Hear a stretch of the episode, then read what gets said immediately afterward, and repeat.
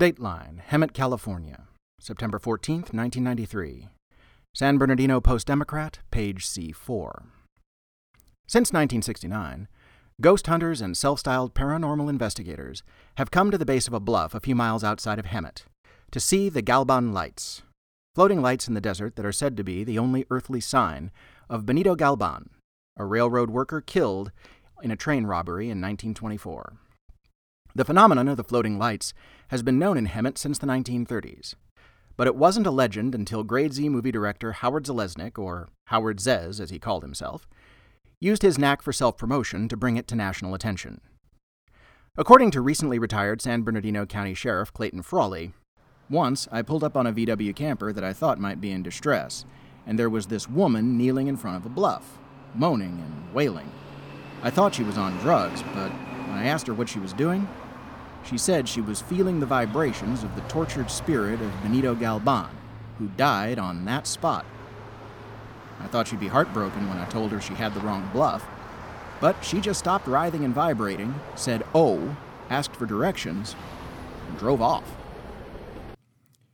What Sheriff Frawley didn't know, and what few people in Hemet do, is that the entire Benito Galban story was a practical joke that went sideways into being a legend. Today, Dr. Jaime Alvarez uses lasers to study the secrets of subatomic particles. But in 1968, he was an undergraduate student studying optics at Caltech who worked with his high school friend, Larry Sturtevant, as a production assistant for low budget films. In September 1968, Dr. Alvarez signed up to work as crew on Howard Zalesnik's embarrassing final epic, Dope Dealers from Outer Space. Said Dr. Alvarez, I'd never worked for Howard before, and even if he hadn't died in May of 69, I doubt I would have ever worked for him again. He was a racist bircher who fought with everybody actors, lighting people, camera people, passers by. Everything was always someone else's fault. We all thought he was an expletive. So after a tough day of shooting, me, Larry, and one of the actors, Frankie DeWolf, came up with a plan to get Howard. See, not only had I heard about the weird lights outside of Hemet, but my optics professor had taken me and some other students out there and demonstrated how high beams on the cars driving by on Highway 79 combined with a local atmospheric inversion layer to create the mirage. So the way it would go, Frankie would tell Howard about this weird story I told him. Then Howard would come to me. I'd pretend to be reluctant, just to make him insist on hearing it, then tell him a story that was handed down to me from my grandfather about Benito Galban, a railway brakeman who hoped to one day save up enough money to marry his sweetheart, Rosa of Santa Rosa. Needing some quick cash and weak of character, Benito threw in with some thieves who planned to boost a Ming vase off the train. But the thieves betrayed him, shot him, and threw him off the Santa Fe Limited, just southwest of Hemet. His ghost haunts the spot where he came to rest, where he still waves his lantern in search of those who wronged him. I can still make it sound good, can I? My roommate at Caltech helped me rehearse it. Dr. Alvarez continued. The day soon came. Larry got the DP to convince Howard to film on the right bluff. Then, while we were setting up, Frankie brought Howard to me, and I told him the tale. And as I did, I monitored every twitch in his face to see if he was buying it, because I figured the one flaw in our plan was that he didn't trust anyone with a name like Alvarez. Whenever anything was missing on set, I was the first person he looked at. A couple of times during the story, I thought for sure he was ready to call BS, but when I finished, he looked down the bluff and said, Wow, that happened here? It amazed me that Howard was so easy. What followed was a long, boring day. Because he kept finding ways to screw up, Howard had to shoot almost 30 takes of Ginny Taylor getting ray gunned to death, which took us from noon to sunset.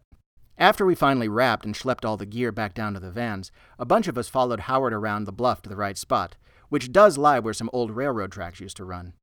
It was maybe 10:30 and getting chilly out, and we stood out there waiting. Then up came the lights, seemingly floating over the old railroad bed, just for a few seconds, but clear as day. Howard cried out, Benito! Then they vanished.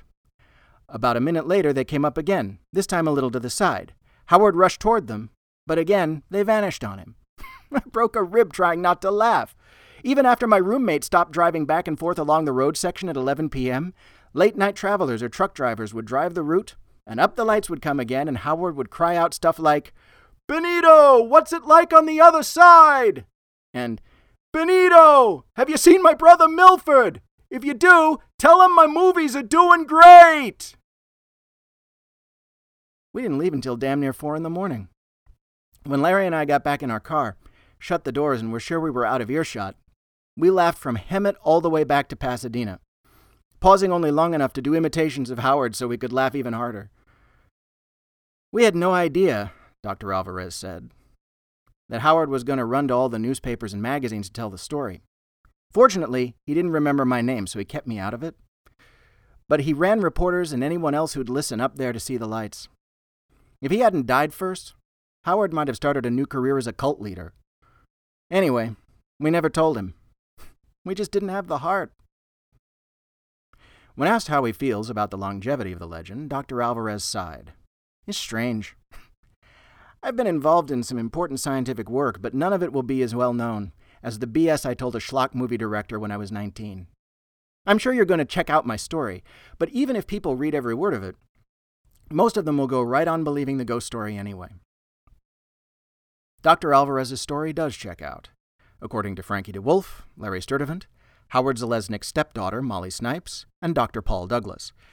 And there never was a Benito Galban in any employment records for any of the railroad companies that operated in Southern California in the 1920s, nor was there any murder or theft of a Ming vase mentioned in any contemporary police file or newspaper. But that probably won't stop people from coming here, 24 years after Howard Zalesnik's death, and believing that the light in the dark is a young man betrayed, still pining for Rosa of Santa Rosa.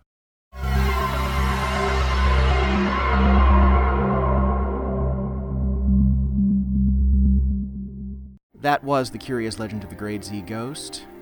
If you like that story, do be sure to share it on the social media platform of your choice. And if you want to hear more of them, I'll be doing them once a month, so don't forget to hit that subscribe button. I'm Jim Snowden. Thank you very much.